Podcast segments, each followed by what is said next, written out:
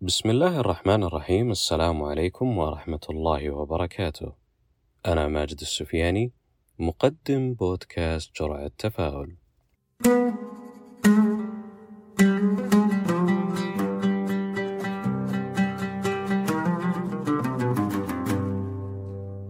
حياة الإنسان عبارة عن تجارب مختلفة ومتعددة تتغير وتتشكل مع اختلاف مراحل حياته وظروفها منها التجارب الجميلة والإيجابية ومنها التجارب الصعبة والمرة ومنها التجارب السيئة. وهذه هي طبيعة الحياة ولكن الأمر يصبح غير طبيعي إذا أصبح الإنسان حبيس التجارب السيئة ولا يتجاوزها ويخرج منها ليجعل حياته أفضل. فيكون ما بين الذكريات المؤلمة من جهة وبين الخوف من خوض تجارب جديدة من جهة أخرى تجعل حياته أفضل وهذا أكيد بينعكس بشكل سلبي على نظرته للأمور حوله وعلى جودة تقييمه للفرص التي أمامه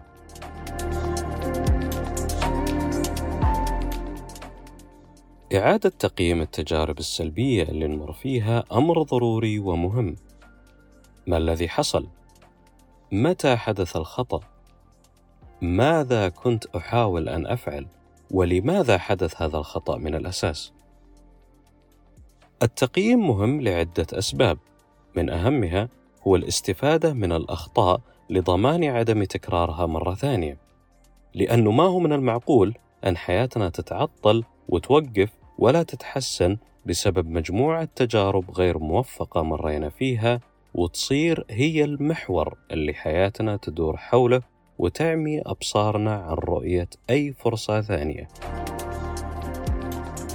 كل واحد فينا في حياته أمور معينة يبغى يحسنها سواء كانت صحته أو مصدر دخله أو وظيفته أو حياته الاجتماعية وغيرها من الأمور.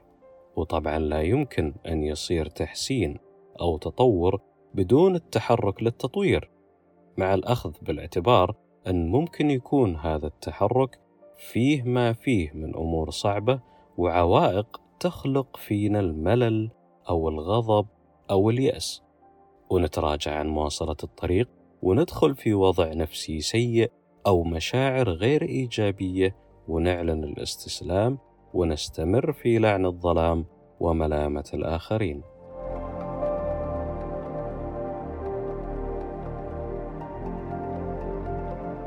كون إننا نخطئ وما نقيم الأمور بشكل صحيح ونغضب ونمل هذا أكيد مو عيب.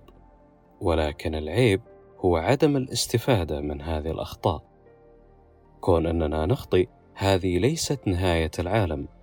فالحياة مستمرة ولا تنتظر أحد فينا. ولكن العيب هو إننا ما نعيد تقييم التجربة السلبية وندرس الأخطاء اللي فيها ونستفيد منها ونصححها ونعيد التجربة مرة أخرى بسبب الخوف. يمكن يعني. ولكن لو تم تحديد الأخطاء وتصحيحها أو تفاديها ليه يكون الخوف موجود من الأساس؟ تخيل لو نجحت فيها بعد إعادتها والشعور المصاحب لهذا النجاح خصوصا بعد محاولة أو حتى عدة محاولات. تخيل كيف بيكون الأثر الإيجابي على مزاجك وعلى نفسيتك وعلى أحبابك ومن اللي يهمهم أمرك من حولك. بالتأكيد نشوة لا توصف. وبنفس الوقت لا تعيد التجربة إذا ما كنت متأكد بشكل كامل من أخطائك السابقة أنها ما تتكرر. وتبدأ نفس الأخطاء بالتراكم ويتفاقم الوضع ويصبح أسوأ. استشر المقربين أو من تثق برأيهم أو من لهم خبرة في الشيء الذي تود القيام به. وتعلم الطرق المناسبة للتصحيح وتوكل على الله وأعد المحاولة.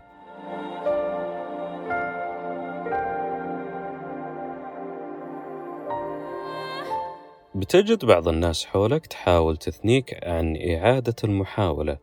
وتذكرك بالمطبات ووعورة الطريق في هذه التجربة اللي أنت مريت فيها وما انتهت كما ترجو وكل همهم وشغلهم الشاغل أنك تتوقف عن التحرك وتصحيح الأمور وبدون ما يعطونك حلول بديلة تعالج الوضع اللي أنت فيه الآن وتساعدك للانتقال إلى مرحلة أفضل.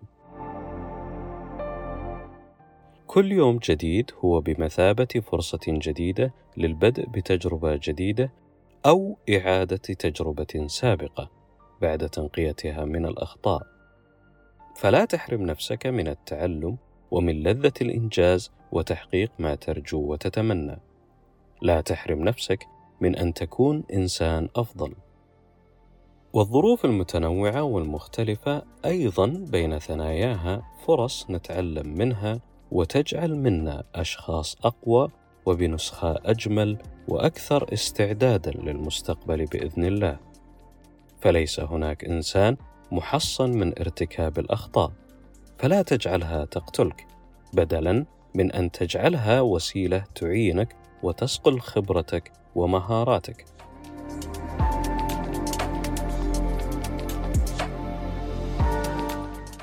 وفي الختام تذكر أنه لا يوجد إنسان يستطيع مساعدتك غيرك أنت.